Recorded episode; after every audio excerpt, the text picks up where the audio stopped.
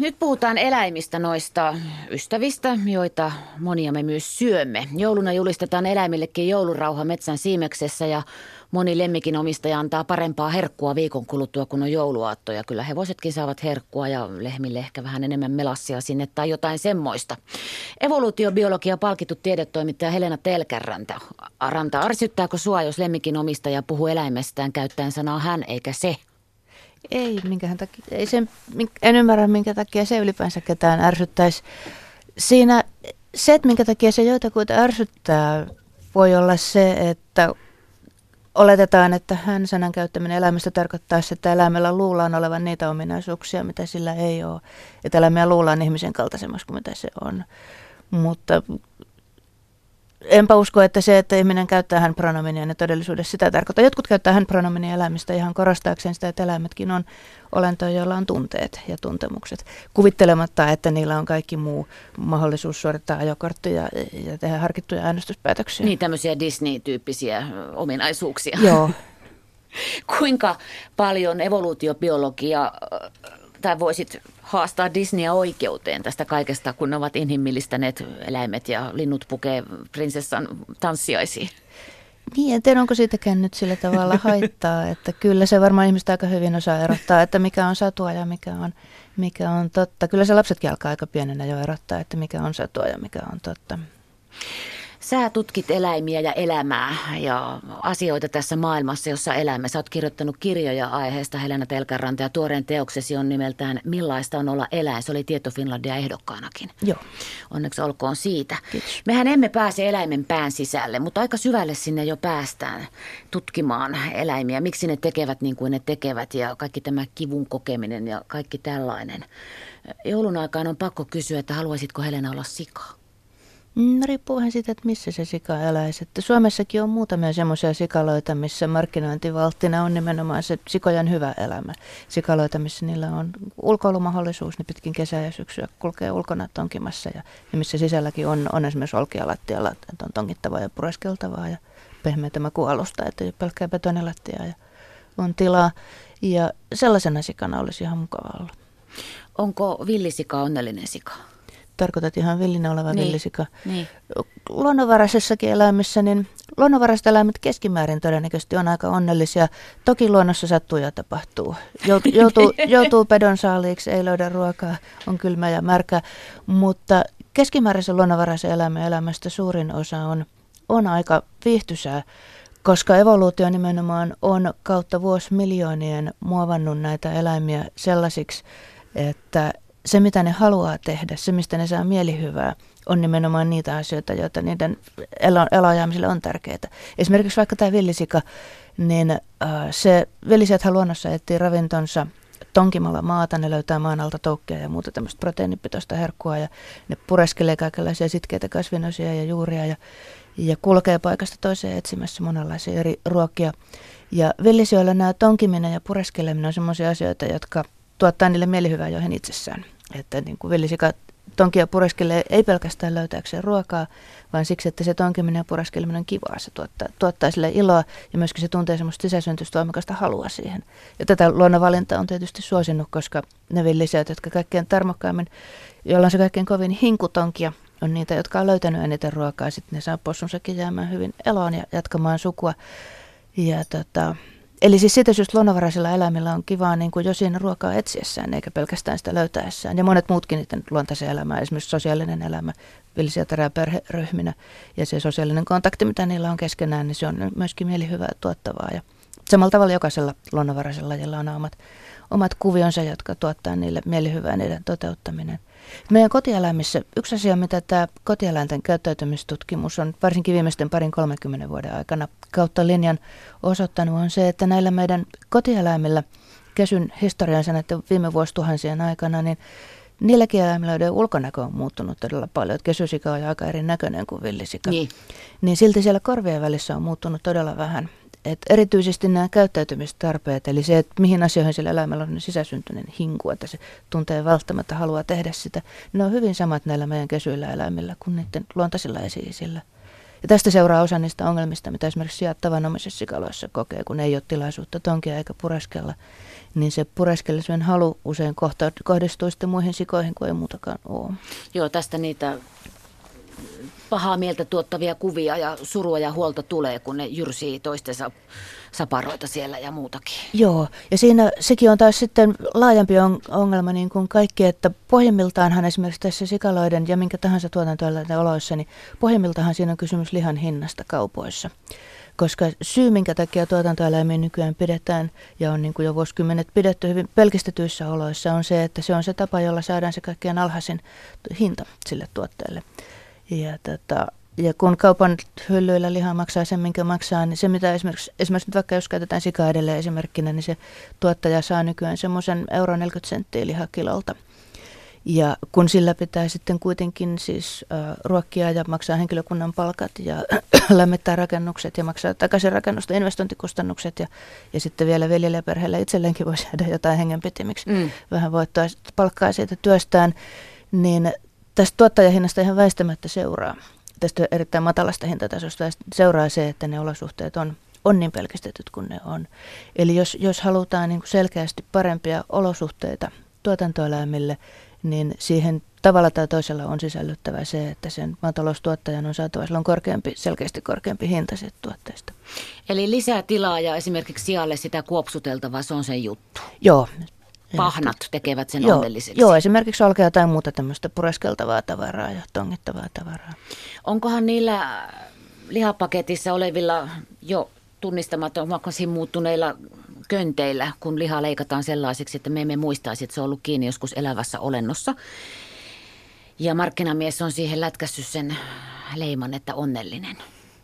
Siihen ei ole luottamista.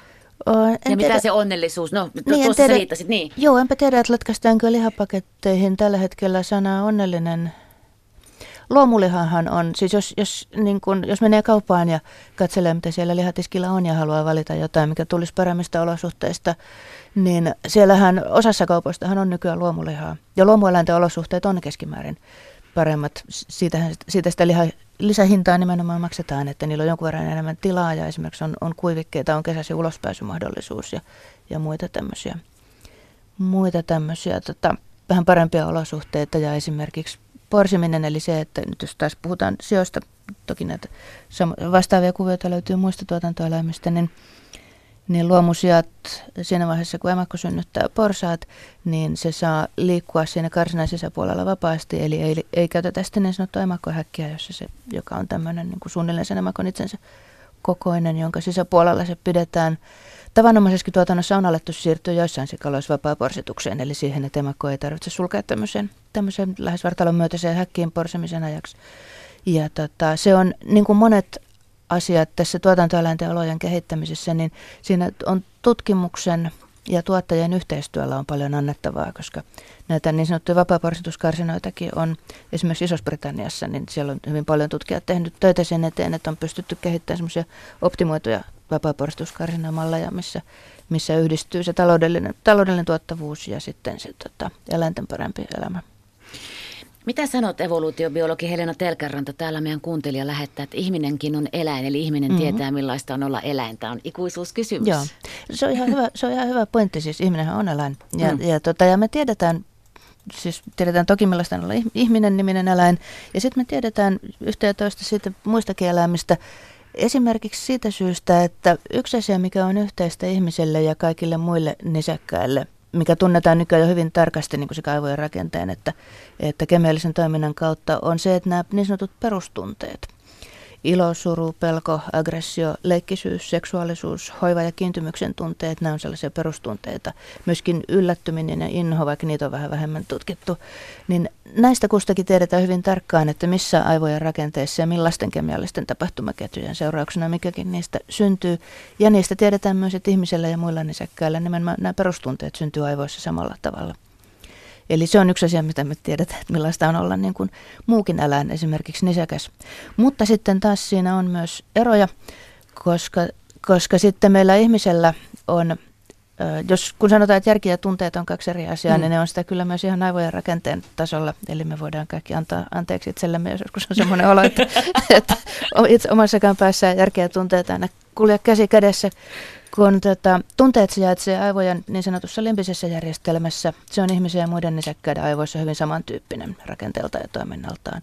Sitten ajattelu, kaikki tämmöinen rationaalinen päättely ja muu tapahtuu myöhäisaivokuoressa eli neokorteksissa, joka on sellainen aivojen osa, joka löytyy kaikilta muiltakin nisäkkäiltä, mutta meillä ihmisillä se on aivan suhteettoman suuri verrattuna muihin nisäkkäisiin ja hyvin poimuttunut. Eli meillä on paljon enemmän laitteistoa tuolla päässämme kuin muilla nisäkkäillä, jolla me voidaan ajatella ja, ja tota, niin kuin tällaista rationaalista päättelyä tehdä. Ja moneen tunteeseen, moni tunnehan on sitten sitä, että meillä on sekä se perustunne, että sitten niin kuin siihen päälle meidän omia ajatuksia ja tota, kaikki semmoiset monimutkaisemmat, sen tyyppiset monimutkaiset tunteet kuin vaikka koston halu tai mustasukkaisuus tai muu tällainen, niin se edellyttää jo tämmöistä niin kuin aika pitkälle Joo. menevää ajattelua. Ja siitä syystä me ihmiset pystytään siihen, mutta, mutta hyvin harvat nisäkkäät, esimerkiksi kissat ja koirat ei pysty niin kuin aitoon koston haluun tai protestimielialaan tai muuhun niin jo välillä luullaan, mutta silloin kun niitä tilanteita katsoo tarkemmin, että mitä niissä itse asiassa tapahtuu, niin löytyy aina yksinkertaisempikin selitys Puhutaan sieltä. kohta näistä. Mun on tässä kohtaa pakko. Viime viikolla oli Helsingin Sanomissa Timoteus Tast, 6V, kysyi, että voiko päässä olla niin paljon järkeä, että sinne ei mahdu ollenkaan tyhmyyttä. Mm-hmm. Tämä on loistava kysymys ja sopii tuohonkin mm-hmm. tyhmä eläin, viisas eläin. Mm-hmm. Mm-hmm. Joo. Se, tota, vastaus tuohon kysymykseen tietysti riippuu siitä, että mitä, mitä tarkoitetaan sanalla tyhmyys. Aivan. Tarkoitetaanko sillä älykkyyden puutetta vai tarkoitetaanko sillä sitä, että tekee jotain vastoin parempaa tietoa? Yle. Radio Suomi. Viittasit jo äsken ennen tätä Andy Williamsia siihen, että, että eläimen, eläin ei tiettyjä asioita, sillä ei ole paukkuja siihen tai sen ei ole koskaan tarvinnut tuntea koston halua tai jotain tämmöistä. Mutta sehän on yksi väite koira-ihmisillä, että jos koira on ollut yksin kotona päivän ja sillä on ollut tylsää, se on repinyt postin ja omistaja motkottaa sille sitten, kun aukaisee oven ja sanoo, ja koira on selkeästi syyllisen näköinen. Tunteeko se syyllisyyttä? Se tuntee, Mitä se tuntee? Se tuntee huolta, koska yksi perustunte, perustunteet on semmoisia, että niitä voi olla, kutakin perustunnetta esiintyy voimakkaampana tai lievempänä versiona, että esimerkiksi tämä pelko, joka on yksi perustunteista, niin sen yksi lievin versio on huoli. Kun toinen vaikuttaa nyt vähän, vähän kiukkuselta tuossa, niin se aiheuttaa koirassa, siis se omistajan kiukkunen mielentila aiheuttaa koirassa huolestumisen tunteen, täysin riippumatta siitä, että ymmärtääkö se koira, mistä se omistaja on kiukkunen. Se niin kuin tunne, tunne aiheuttaa toisen tunteen. Ja, tota, ja sitten koiralla on tuonne päähänsä geenien valmiiksi sanelemana niin kuin perit, perittynä aineksena niinä asioina, mitä se osaa, osaa ihan synnynnäisesti oppimatta tehdä. Niin sillä on erilaisia eleitä ja ilmeitä, joilla se voi lievittää tilannetta, jos saman, saman lauman vanhempi jäsen, kuten esimerkiksi ihminen, vaikuttaa ärtyneeltä. Koira kokee huolestuneisuutta tilanteesta ja se reagoi siihen omaan huoleensa sillä, että se alkaa esittää lepyttelyeleitä, kääntää korvea sivuille taakse, menee vähän kyyrympään asentoon ja heiluttaa häntä rauhoittelevasti. Ja tämän kaiken tarkoitus on lievittää sen omaa huolta tarko- sitä kautta, että sen ihmisen ärtynyttä mielentilaa lievitetään. Ja koirat osaa tämän kaiken erittäin hyvin vivahteikkaasti ja paneutuvasti ilman, että niillä tarvitsee olla harmaita aavistustakaan, että mistä syystä se ihminen on. Ja tätähän voi kokeilla esimerkiksi sillä, että että vaikka, jos, siis jos vaikka naapuri kävisi repimässä ne postit tai pureskelemassa ne sohvatyynyt sillä aikaa, kun, kun omistaja on ollut poissa, tai jos vaikka perheen toinen koira on, on tätä pureskellut ne sohvatyynyt tai repinyt postit ja omistaja tulee kotiin ja luulee, että toinen koira on tehnyt ja on ärtynyt, niin kyllä se, se koira, jolle se omistaja on ärtynyt, on se, joka esittää, esittää nämä kaikki Aivan, joo. Va- totta kai teillä arvoisat kuulijat on ihan valtavan fiksuja koiria ja teidän koiranne epäilemättä, paitsi että ei. Koirat, koirat, on, koirat on fiksuja ja siis koirathan on tarkkaavaisia. Että koirat, jossain asioissahan koirat on paljon taitavampia kuin ihmiset. Esimerkiksi hyvin pienten vivahteiden havaitsemisessa. Koirat oppii omistajistaan näkemään hyvin niin kuin pienistäkin vivahteista, että okei, toi tekee tuommoisen liikkeen aina ennen kuin se aikoo sitten seuraavaksi esimerkiksi lähteä meidän kanssa ulos. Ja tästähän tulee välillä, niin kuin varsinkin vanhempien kokeneempien koirien kanssa, semmoinen niin jännä sorana aivamainen olet hyvänä aika toi koira lukee mun ajatuksia, koska koirat on hyvin tarkkoja pienten asioiden suhteen. Sitten lisäksi koirillahan on aivan huikea hajuaisti, niin kuin melkein kaikilla muilla nisäkkäillä paitsi meillä. Ja senkin perusteella ne pystyy haistamaan siis jopa tunnetiloja että, että, että, että hajuaistin kautta, koska Kaikissa tunnetiloissa me ihmiset ollaan samanlaisia kuin muut nisäkkäät siinäkin, että, että kaikkiin tunnetiloihin liittyy erilaisia hormonitoimintoja. Se, että mitä hormoneja meillä kulloinkin kiertää veressämme, niin liittyy siihen, että missä tunnetilassa kulloinkin ollaan. Ja kukaan meistä ei ole täysin tiivis, siis meidän johohuokosten kautta leijuu aina ympäristöön vähän informaatiota siitä, että mitä siellä niin kulloinkin verenkierrossa kiertää. Ja muun muassa koira pystyy haistamaan tämmöisiä ihan yksittäisiä ilmassa läjääviä molekyylejä ja, ja niistä havaitsemaan, että onko ihminen ärtynyt pelokas taikka, taikka näin poispäin. Mä haluan teepaidan, en ole tiivis. Et ole sinäkään. Ihan mahtavaa evoluutiobiologi Helena Telkäranta. No mitenkäs sitten kissanomistajat, heillä on omat lauselmansa. Itsekin mulla on ollut aina kissoja tiettyyn aikaan asti niin väitin monenlaisia asioita. Yksi semmoisista kissaihmisten väitteistä on se, että jos huusholliin tulee uusi ihminen, sussu, niin se kissa mm. on niin mustasukkainen, että se kuseskelee sen kenkiin tai jotain tämmöistä. Kissojen luontaisen käyttäytymiseen, kissan esi-isän eli Afrikan villikissa luontaisen käyttäytymiseen sisältyy se, että ne merkitsee oman reviirinsä. Ja, tota, ja tämä on taas evoluution tuote muun muassa sitä kautta, että koska villikissat syö hiiriä, niin tota, joita, joita riittää, niin kuin kustakin hiirestä riittää syötävää vain yhdelle kissalle, niin ne joutuu varaamaan itselleen alueen, minkä sisäpuolella olevat syötävät hiiret kuuluu niille, ei niille ole varaa siihen, että kaikki, kaikki naapurit muuttaisi söisi niiden hiiret loppuun. Ja tota, ja tästä seuraa, että siis tämä reviirin merkitseminen on niille niin kuin yksi näistä luontaisista käyttäytymisistä, niitä mitä ne geenien ohjelmana osaa tehdä ilman, että sitä on tarvinnut edes oppia. Ja sen lisäksi geenit on ohjelmannut niiden päähän semmoisenkin asian, että jos sinne reviirille alkaa tulla vieraita kissoja naapuristosta, niin silloin tämä reviirin asukaskissa kokee tavallista voimakkaampaa hajua, haluaa merkitä sen reviirin näillä hajumerkeillä, jotka tyypillisesti on siis tämmöisiä ympäristöä, vaikka pensaisiin puuronkoihin suihkutettuja vertsasuihkuja. Ja tota, se on tietenkin tarkoituksenmukaista, koska silloin ne, ne tunkeutuvat naapurit selvemmin niin, huomaa. Niin. Ja tästä, tämäkin on, kesykissalla edelleen on jäljellä hyvin paljon näitä villikissalta perittyjä juttuja. Muun muassa tämä, että silloin kun reviirille on tullut joku uusi yksilö, niin silloin kissa, kissa kokee tarvetta lisätä tätä reviirimerkintää, tehostaa reviirimerkintää. Se on itse asiassa rauhantahtoinen tapa reagoida, koska onhan se nyt paljon rauhantahtoisempaa pissalle seinille kuin hyökätä sen tunkelijan kimppuun. Joo. Mutta mustasukkaisuutta se ei ole, vaan se on epävarmuuden tunnetta. Ja tästä johtuu myöskin se, että kissojen tämä virtsamerkkailu lisääntyy silloin, jos kissaa yritetään rangaista siitä. Koska rankaiseminen, kaikenlainen niin kuin pelottava tai kipua aiheuttava toiminta, niin sen tietysti vasta lisääkin kissassa stressiä ja epävarmuuden tunnetta. Ja se poloinen, niin kuin yksi niitä harvoja keinoja, mitä se tietää epävarmuuden tunteen lievittämiseen, on tehostaa virtsamerkkailua reviirillä. Toisaalta kissa ei kuseskele, jos taloon tulee vauva. Mulla oli kaksi kissaa ja tuli kaksi vauvaa ja ne oli jo vanhoja kolleja. Ne uupu sitten niiden vauvojen tulon myötä. Oliko sinne liikaa uutta hajua ja maailmaa ja ääntä niille? Okei, ikäkin oli heillä mittarissa. Joo, se riippuu ihan tapauksesta, riippuu tapauksesta, että tota, ähm, sanoit, että uupu siis niin kuin missä mm. mielessä uupu, että mitä tapahtui? No lähti niin kuin kissat tekee kuolemaan. Okei, oli sitten vaivojakin. Joo, joo. joo. Tota, on muutamia semmoisia vanhaan ikään liittyviä sairauksia, jotka voi olla aika pitkän aikaa piilevän ilman, että ne näkyy ulospäin. Esimerkiksi munuaisten vajaatoiminta on semmoinen tyypillinen niin kuin monille vanhaneville koirille ja kissoille tuleva sairaus, joka saattaa olla siellä pitkän aikaa ilman, että se varsinaisesti näkyy päälle päin. Mutta sitten joku ympäristön stressitekijä se, se on sellainen yksi niistä sairauksista, jotka voimakkaasti reagoivat stressiin, että jos tulee joku uusi stressitekijä, niin se alkaa usein pahentua nopeasti. Just tämä oli. Ja, joo. joo. ja sitten siitä taas seuraa se, että tietyn pisteen ylitettyään, niin se sitten pahe, tulee näkyväksi aika nopeasti. Tällainen alkaa olla väsyneempi, se on mahdollisesti ripulella tai oksentelee ja alkaa olla niin hyvin, hyvinkin nuutuneen näköinen ja sitten ei välttämättä elää kauan tai joudutaan pisteeseen, että se on niin huonokuntoinen, että sen joutuu lopettamaan. Et siinä on todennäköisesti ollut siis pinnan alla niin kuin jo valmiiksi tämmöinen pitkäaikaissairaus joka sitten se stressi on ollut. Sen ei välttämättä tarvitse olla suurikaan stressi, mutta jos se tulee just sillä hetkellä, kun se sairaus on muutenkin jo pitkällä, niin sitten se voi, lohdutukseksi voi sanoa, että ne olisi luultavasti niin kuin joka tapauksessa sama kehitys kuin, tapahtunut, ehkä vain hiukan myöhemmin. Tässähän on myös semmoinen jako. Maalla eläinlääkäri on tapaus, joka tilataan silloin, kun on hätä ja kallis iso eläin on sairas. Kaupungissa fifit ja luffet viedään kiropraktikolle, kun raketit paukkuu, jos nyt kärjistän todella rajusti. Meillä tuli kuulijalle heitto tänne. Porokoirat on erikseen kaupunkilemmikeistä puhuvat, joka ärsyttää minua. Onko se näin? Porokoirat on asia erikseen kuin labbis kerrostalo kämpässä. Sun, eläimet, sun vinkkelistä. Siis eläimet itsehän on tietenkin omasta mielestään ihan niitä samoja, samoja eläimiä riippumatta siitä, missä, missä ne sattuu olemaan. Että se, se minkälaiseksi se porokoira kokee itsensä tai minkälaiseksi labys kokee itsensä, niin toki pohjimmiltaan ne kaikki kokee itsensä koiriksi.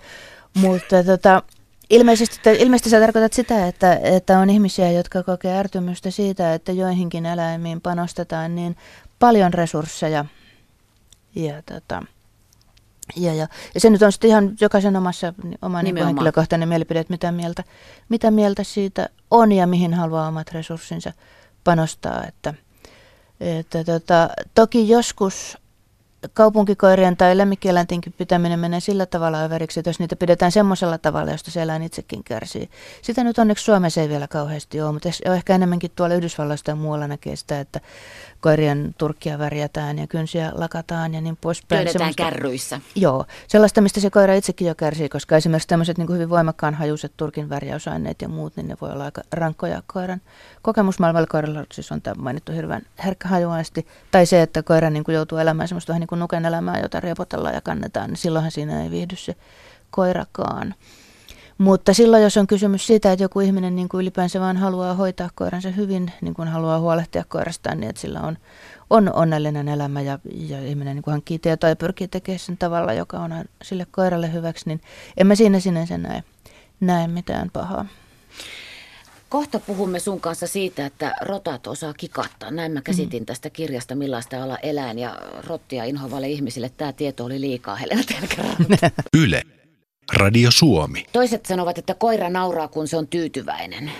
Puhutaanko siitä, että koira nauraa vai puhutaanko siitä, kun ne rotatkin kattaa? Voidaan... Helena Telkäranta, evoluutiobiologi. Voidaan puhua molemmista. Mä Joo. puhun ensin yhden lauseen koirista, jotka nauraa ja sitten päästään rattiin. Joo. Eli tota, monille koiraamistajillehan on tämä tuttu tämä ilme, tämä koiran nauramisilme, jossa, jossa suupielet vetäytyy pitkälle sivuille. Ja, ja tota, se todella on osa koirien ilmekieltä. Siinä on rotujen välillä eroja, että kuinka selvänä se, se tulee näkyviin. Mutta on esimerkiksi leikki, leikkitilanteissa näkee välillä, kun koirat leikkii keskenään, niin siihen lisätään se ilme. Ja leikkimiseen liittyy paljon tämmöisiä niin kuin ilmeitä ja samoin eleitä niin kuin on tuttu, tuttu tämä koirien leikin kutsu elämässä, ikään kuin kumarotaan toisen eteen. Joo, ja, mennään ja, joo, sille, joo, joo. ja se on, ja se on semmoinen koodi, se, se on hyvin tarkoituksenmukainen, koska se on tavallaan semmoinen koodi, joka kertoo, että kaikki se, mikä tämän jälkeen seuraa, niin ei ole tapon yritys, vaan, vaan tota, että, että sen jälkeen voi sitten vapaasti riehua ja touhuta ja kumpikin tietää, että se on leikkiä.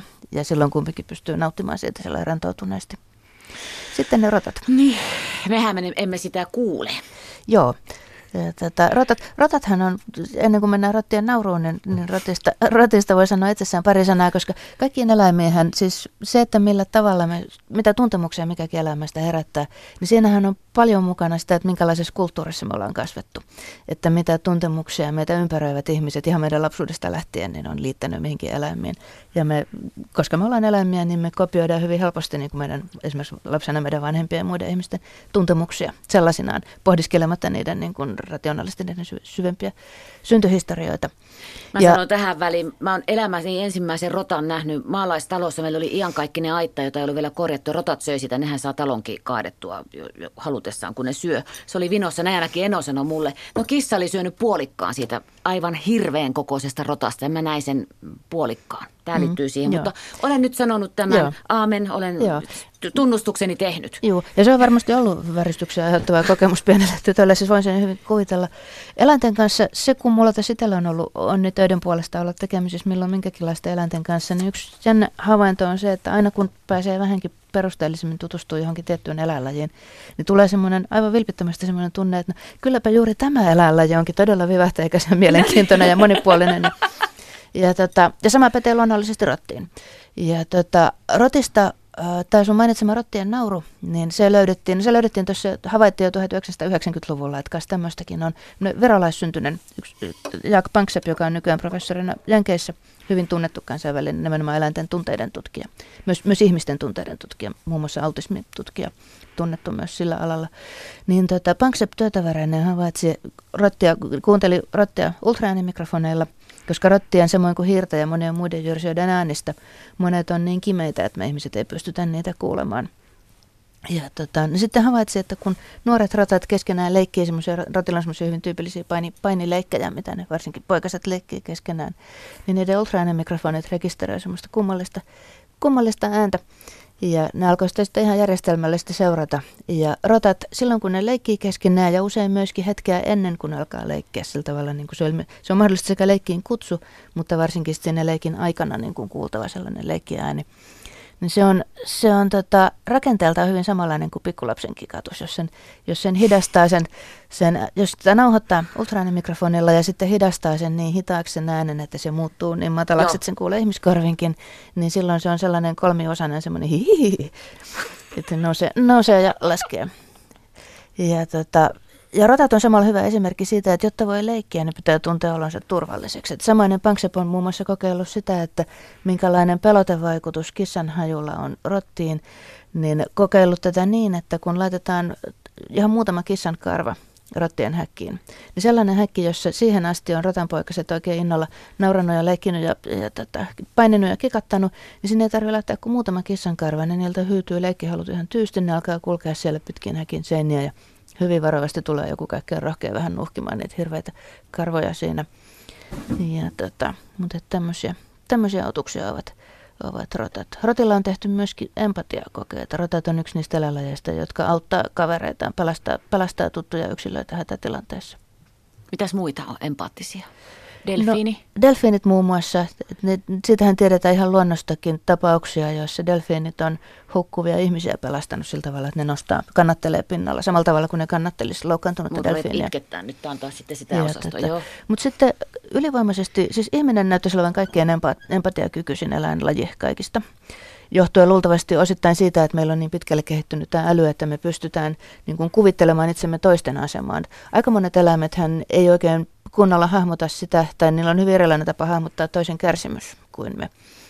Että ne pystyy, niin, pystyy kyllä hätääntymään, jos ne huomaa, että tuttu kaveri on hätääntynyt tai kokee kipua, mutta ne esimerkiksi ei välttämättä ymmärrä itse aiheuttavansa kipua jollekin toiselle. Mutta, tota, mutta et sitten tosiaan, mutta siis ihminen, jolla on niin kyky, kyky tätä, ihminen, jolla on paljon kehittyneempi kyky ymmärtää hyvin monenlaiset toisten yksilöiden hädät ja ongelmat, ihminen on ilmeisesti eläinkunnan kaikkein empaattisin eläin, Toiseksi empaattisin ihan selvästi on norsu, koska tota, norsuista on, siis ihan luonnonvaraisista norsuista ennen kaikkea, mutta myös vankeudessa olevista, niin tutkijoilta kertynyt havaintoja, videofilmiä, valokuvia niin kuin, ja, ja tota, niin kuin hyvin luotettavia, tarkasti muistinkirjattuja havaintoja tämmöisistä toisten yksilöiden pelastusoperaatioista, niin näitä havaintoja on kertynyt niin kuin enemmän kuin kaikilta muilta eläinlajilta yhteensä. Että norsut luonnossa siis ne kaveriensa kyljestä irrottaa salametsästäjien keihäitä tai eläinlääkäreiden ampumia nukutusnuolia tai jos poikainen putoaa johonkin monttuun, niin muut ryhtyy monimutkaisiin operaatioihin nostamiseksi. Ja esimerkiksi sellaisiakin havaintoja on, että vaikka norsunpoikainen eksynyt omasta laumastaan, jolloin toisen lauman jäsenet tulee ja ympäröi sen ja saattelee sen sitten takaisin omaan laumaansa ja ja kaikkea tällaista. Että norsu on yksi aika aliarvioitu eläin, koska ne monessa suhteessa ne on ihan samassa, samaa luokkaa kuin simpanssit ja delfiinit on älykkyytensä puolesta. Mutta nimenomaan tämä tunneelämä komponentti on niillä poikkeuksellisen monivivahteinen. Mä olinkin tulossa norsuihin Helena Telkäranta. Me ihmisethän opetamme eläimiä ja kaikki lajit ovat ennen meitä oppineet evoluutioaikana asioita, kun ovat tälläkin hetkellä keskuudessa, meikä jääkausi on tullut. Sä kirjoitat tässä kirjassasi, millaista olla eläin, kuinka eläintieto säästää ihmishenkiä. Tämä liittyy nimenomaan norsuihin. Joo, että mä oon tässä viimeisten, nyt, nyt tässä vaiheessa viimeisten kymmenen vuoden aikana niin kehitellyt ja vetänyt tuolla Aasiassa sellaista pientä projektia, missä sekä, sekä pelastetaan ihmishenkiä että niin kuin huomattavasti parannetaan sikäläistä työnorsujen kohtelua.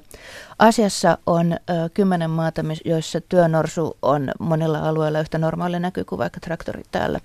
Ja niitä käytetään monen tarkoitukseen. että suomalaisille tutuimpia on tietysti nämä turistien ratsastuksiin käytettävät ja turistirannoilla kuvia maalaavat ja turisteja kärsällään hierovat ja niin poispäin norsut. Mutta sitten sen lisäksi norsuja käytetään paljon niin kuin metsätöissä ja ö, tämmöisenä poliisihevosen ja poliisikoiran yhdistelminä. Niin, jos siellä tehdään kahdeksan surmanluotia, ja... niin se on norsu, jota siellä sitten Mikko Niskasen hahmo tota, auttaa vetämään puukasaa. No käytännössä kyllä. ja, tota, ja, ja, ja, ja myöskin näihin asialaisiin norsujen käyttökulttuureihin sisältyy sellainen hyvin vanha uskomus, että niin kookasta eläintä ei ole mahdollista hallita millään muulla tavalla kuin huolehtimalla, että se koko ajan pelkää ihmistä. Eli valitettavasti se perinteinen edelleen vallitseva norsun koulutusjärjestelmä, joka on ihan sama, mikä löytyy 4000 vuotta vanhoista intialaisista kirjoituksista, niin se menetelmä perustuu niin kuin hyvin runsaaseen väkivallan käyttöön. Poikasten koulutus perustuu runsaaseen teräaseiden käyttöön. Niiltä vahingossa välillä kuolee poikasia käsiin koulutuksessa, että se on hyvin, hyvin väkivaltaista. Se, mitä me ollaan siellä tehty, eli tämä projekti, mitä mä oon ollut kehittämässä ja vetämässä, niin me viedään sinne sitten tota eläinystävällisen koulutuksen tietotaitoa, eli tätä positiivisen vahvistamisen palkitsemalla kouluttamisen tietotaitoa, mihin länsimaissa esimerkiksi poliisikoirien, poliisihevosten ja ylipäänsä siis muidenkin koirien ja hevosten koulutuksessa ollaan koko ajan siirtymässä sekä siksi, että se on eläinystävällisempää, mutta myös sen takia, että se on koulutusmenetelmänä tehokkaampi. Eläimet oppii nopeammin ja ne suorittaa luotettavammin. Ja tuolla asiassa yksi asia, mikä, mikä on, tota, mitä siellä kovasti meidän kursseilla käyneet sikäläiset norsunkouluttajat kiittelee, on se, että paitsi että ne norsut nyt näillä uusilla menetelmillä oppii nopeammin, niin se on myöskin tullut paljon turvallisemmaksi työskentely niiden kanssa, koska, koska tota, vanhalla menetelmähän norsuista tulee aggressiivisia. Ja kaikki norsun ajajat tuntee kollegoita, jotka on kuolleet oman norsunsa tappamina. Ja tätä puolta nyt nämä modernit koulutusmenetelmät niin erittäin paljon parantaa. Meidän projekti on vasta alussa, että, että jos niin turisti menee nyt Aasiaan, niin siellä kohdattavat norsut, jotka kantaa turisteja, on edelleen vanhalla menetelmällä. Me ollaan aloitettu Nepalissa näiden tota, luonnonsuojelualueiden vartiointiin käytettävien norsujen koulutuksesta. Ja, ja meitä, on, meitä on pyydetty aloittamaan monen, useissa lähimaissa. Me ollaan parhaillaan laajentamassa Intiaan, mutta, mutta niin kuin yleensä tämmöisillä projekteilla niin se suurin pullonkaula on aina se rahoituksen löytäminen sen, sille tota, hankkeen jatkamiselle. Ja laajentamiselle, että tällä hetkellä kovasti etsitään, etsitään niin kuin jatkorahoitusta kansainvälisiä tai muita tahoja, jotka olisi valmiita sitä tekemään, mutta koko tämä meidän projekti perustuu, siinä on semmoinen hauska, hauska vastaavuus, että samalla tavalla kuin eläinten eläinystävällinen kouluttaminen perustuu siihen, että tehdään siitä tilanteesta eläimelle mahdollisimman motivoiva ja helposti ymmärrettävä ja palkitseva, niin ihan samaan perustuu se, että jos halutaan niin kuin toiseen kulttuuriin esitellä uusia vaihtoehtoja – et se, että meidät on otettu siellä siis todella hyvin vastaan. Mutta se johtuu varmasti osittain siitä, että mä oon alusta lähtien tähän projektin yhdeksi kulmakiveksi laittanut sen, että me, meidän tapa lähestyä sikäläisiä kulttuureja ja sikäläistä norsun käsittelykäytäntöä on täydellisen kritisoimaton. Meidän tehtävänä on niin kuin ainoastaan näyttää, että toisenlaisiakin menetelmiä on ja me ollaan käytettävissä, jos jotkut haluaa oppia. Me tuodaan länsimaista asiantuntijoita sinne, jotka voi pitää kursseja kiinnostuneille. Ja, tota, ja se on ollut hauska nähdä, miten tätä, ja tämä on yksi asia, minkä kaikilta meidän kenttä, kenttätyöntekijöiltä mä edellytän tämän sitoutumisen tähän täydelliseen kritisoimattomuuteen Joo. silloin, kun siellä ollaan. Se on ollut tyylikästä, tyylikästä nähdä, miten esimerkiksi vaikka sikäläinen, sikäläinen mediakin, kun ne yrittää välillä hohtimilla kiskoa meidän ihmisistä kritiikkiä, jotka kohteleesti kiemurtelee. Ja, tota, ja kaikkein vaikuttavinta on nähdä, että siinä vaiheessa, kun sikäläiset niin kuin norsujen kouluttajat itse ja sikäläiset viranomaiset ja muut, siinä vaiheessa kun ne vakuuttuu siitä, että meistä todellakaan ei saa kritiikin sanaa irti hohtimillakaan, niin ne alkaa siinä vaiheessa sitten kritisoida itse sitä vanhaa järjestelmäänsä. Että, no, joo, että onhan se kyllä ikävää, että, että se on niin väkivaltaista ja onhan se kyllä hyvä, että sen voi tehdä toisenkin. Eli mä en ole nyt peräämässä Helena Telkeranta sulta sitä, että jos menee jouluksi Taimaaseen ja en ole siellä ollut, mä en tiedä onko siellä näitä no, turistinorsuja. Niin on siellä joo. Että menee tai ei mene, kukin te, tehköön itse itse valintansa. Sen sijaan tuosta pelosta. Mm-hmm. Tota, pelollahan äh, lapsiakin kasvatetaan mm. ja on kasvatettuja eläimiä myös. Äh, liittyykö tähän mitenkään se, että esimerkiksi jotkut koiranomistajat sanovat, että minun koirallani on niin vahva tämä suojeluvietti, niin se käyttäytyy siksi vähän tällä lailla? Onko se pötypuhetta, onko se ihmisen sössötystä? No, tämä suojeluvietti on semmoinen nimilappu, mitä laitetaan monenlaisten ilmiöiden yllä, jotka ilmiöt itsessään, kun niitä katsoo tarkemmin, niin sieltä yleensä niin kuin, tai käytännössä aina löytyy yhtä ja toista muuta. Aika usein siinä on kysymys nimenomaan pelosta, niin kuin sanoit, että, että aika, aika usein semmoinen koiran niin sanotusti näennäisesti aggressiivinen tai puolustava käyttäytyminen on sitä, että sitä koiraa pelottaa siinä tilanteessa. Joo. Se on koiran yritys ratkaista se tilanne. Sanoin Taimaaseen, se on Taimaahan, kiitos kielipoliisikuuntelijamme. Yle. Radio Suomi. Evoluutiobiologi Helena, Helena Telkäranta. Mun piti puhua sun kanssa kaloista ja siitä tunteeko kala kipua, mutta siitä on keskusteltu niin paljon julkisuudessa. Jätetään se toiseen kertaan. Tuu toistekin kylään. Mä en Joo. maltas päästä sua täältä pois. Kiitos mieluusti tuun. Ja tässä on jo vähän kelattu sitä eläimen hyvää elämää, mistä kaikesta se koostuu. Nopeasti sanopas nyt, mitkä ne on niitä älykkäimpiä eläimiä. Korpithan on älyttömän viisaita, kun me ihmiset jostain syystä halutaan etsiä sitä äly, äly, älykkyyttä eläimistä. Joo, no se on ihan luonnollista, koska me ollaan itse älykkäitä eläimiä. Kuitenkin kaikkein niin. älykkäimpiä eläimiä. Siis, jos me ei oltaisi kaikkein älykkäimpiä eläimiä, niin silloinhan mä olisin ihan helposti voinut värvätä tähän jonkun simpanssin tai korpin tilalle, niin se olisi ollut paljon mielenkiintoisempaa, jos semmoinen keskustelisi tässä sun kanssa. Tosiaan se on, että ilman muutahan me ollaan ylivoimaisesti se älykkään eläinlaji, ja sen takia meitä kiehtoo muut älykkäät eläimet, joita nisäkkäiden joukossa on kolme ryhmää, ihmisapinat, delfiinit ja norsut, ja lintujen joukossa ö, korpit ja muut varislinnut, ja sitten toisaalta tietyt isot papukaijat.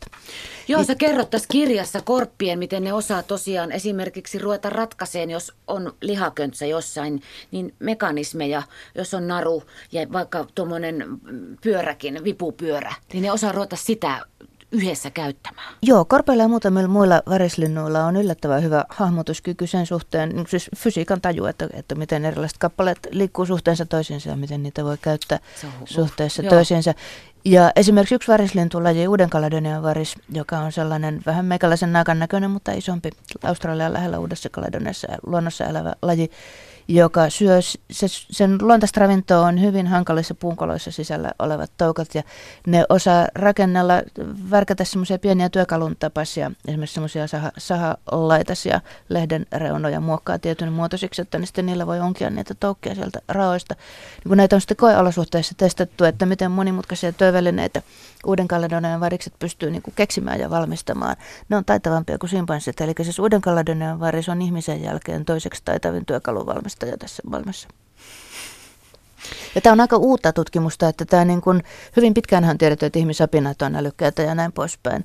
Mutta tämä varislintujen ja myös papukaijojen niin kuin ja sen testaaminen, että mihin kaikkeen ne pystyykään, mitä kaikkea ne hoksaakaan, se on hy- hyvin uutta. Ja siitä, siitä kertyy kyllä lisää tietoa, että, että sitä tulee jatkossa olemaan olemaan semmoistakin, mitä nyt ei tiedetä. Ikinä en enää huutele, kun kotoa astahdan varista ja harakka siellä räkättää, niin huosille, että linnut hiljaa, koska pitää kunnioittaa fiksu, itseensä fiksumpia. Kumpi on onnellisempi nyt jouluna, kun Luffe saa parempaa ruokaa kippoonsa tai kissa saa jotain ihanaa, mitä, mistä se tykkää tai hevonen saa oikein ihanan pehmeätä lämmintä kauraa, se eläin vai se omistaja? No varmaan molemmat. Siis toki, niin. toki elämästäkin on kiva saada hyvän makusta ruokaa tai muuta vastaavaa. Että, että toki kumpikin on onnellinen, mutta jos pitää verrata, että kumpi on onnellisempi se ihminen tai se eläin, niin tietenkin varmaan ihminen, koska ihmis, jos ihminen liittää siihen sitten kaikki nämä jouluun liittyvät kaikki joulumieli ja jouluun liittyvät mielikuvat, että mitä kukakin juhlii, joku juhlii Kristuksen syntymää, joku juhlii tätä vanhaa pohjoismaista vuoden vaihteen ja päivien uuden pitenemisen juhlaa ja näin. Mutta tota, koska ihminen saa lisättyä siihen kaikki nämä abstraktimmat tasot, niin tietenkin voi, pidän kyllä todennäköisenä, että ihminen on niistä kahdesta onnellisesta vielä se onnellisempi sillä hetkellä. Miksi sä oot evoluutiobiologia tutkija ja toimittaja tällä alueella? Onko sä ollut niitä tyttöjä, jotka pelasti madot menemässä tien yli, ettei autoa ja päälle vai mikä? No siis joo, no, kyllä preparoit mä... mielelläsi biologian tunnilla kalat. No siis, kyllä, kyllä mä lapsena olen siis nostanut matoja tieltä, että odottaja ja niiden ylitse. Mutta tota, no siis eläimet on hirveän mielenkiintoisia. Siis tämä on tämmöinen kysymys, mihin ei mitään järkevää vastausta, koska, koska mua vaan on eläimet kiinnostanut niin kauan kuin mitä mä kykenen, kykenen muistamaan. Että mä olen kuulemma kuusivuotiaana sanonut äidille, että musta tulee isona eläintieteilijä. Eli mä olen jostain tiennyt, että, että semmoisiakin on olemassa. Mä oon myös aika pienestä pitäen niin lukenut aikuisten tietokirjoja jostain syystä. Ja, tota, ja, niin kun, ja sattuu kotona olemaan hirveän hyviä mielenkiintoisia kirjoja. Kahdeksanvuotiaana mä tiesin, että mä aikuisena kirjoitan kirjoja eläimistä. Wow. Tuota, taitaa olla alasi, sä opetat kahdessakin tiedekunnassa, niin eläimiin liittyvä kaikki aika suosittua nykyään. Siis uudet tuo, nuoret ihmiset haluavat lähteä sinunkin viitoittamallesi tielle. Tämä maailma on vähän semmoinen nykyään. Joo, siis tämä on kyllä suosittu ala, tämä opiskeluala. Paljon on pyrkijöitä esimerkiksi biologiaa opiskelemaan tai eläinlääketiedettä opiskelemaan – ja sitten toisaalta esimerkiksi biologeilla, biologiaa opiskelemaan pyrkii paljon ihmisiä, mutta, mutta mekin siellä, siis juuri hiljattainkin on tiedekunnassa pohdittu, että miten voisi lisätä työllistymismahdollisuuksia, koska kuitenkin on rajallisesti ammatteja, mm, joissa sitä niin. tietoa voi hyödyntää. Tämä kysytään sulta varmasti aina, mutta mä kysyin, ensin syötiin sulle sen sika-ajatuksen, mutta jos sä saisit olla kuukauden ajan jokin eläin, niin mikä eläin Helena Telkäranta haluaisit olla kuukauden ajan, et loppuikässä? Mm. Sen tunteissa, vieteissä, vaistoissa, vaikka te ette niitä sanoja käytäkään. Jos, joo, tietysti on aika monta, mikä olisi hauskaa olla, mutta tämä voi kuulostaa hirveän kliseiseltä, mutta olisi kyllä hauskaa olla delfiini, koska ne pääsee liikkumaan kolmessa ulottuvuudessa ja ne elää monimutkaisissa sosiaalisissa ryhmissä ja niillä on tosi monipuolista ääniviestintää. Olisi hauska osata kaikuluodata ja Niin oiski. Niin oiski. Joo, mekin vaan kaikuluodattaisiin tässä sitten, kun delfiinenä tehtäisiin tämä haastattelu. Joo. Laulaako ne oikeasti ne delfiinit? Öö, no, röhävalat laulaa, mutta tota, delfiineillä on kyllä hyvin paljon monenlaisia ääniä. Ei varsinaista laulua siinä merkityksessä, Joo. ei semmoista, mikä olisi rakenteeltaan laulua, mutta hyvin monia muita ääniä kyllä. Viserrystä ja nauuntaa ja muuta sellaista. Kiitos, kun tulit ja hyvää joulua. Ja tässä on ollut julkisuudessa keskustelua oikeuksista ja ihmisoikeuksista ja me puhuttiin eläimistä ja kohdellaan hyvin eläimiä. Joo, ja nämä on kaikki osa samaa kokonaisuutta, että ihmisoikeudet ja eläinten hyvä kohtelu. Nimenomaan. Kiitos Joo. Helena Telkäranta. Kiitos. Yle, Radio Suomi.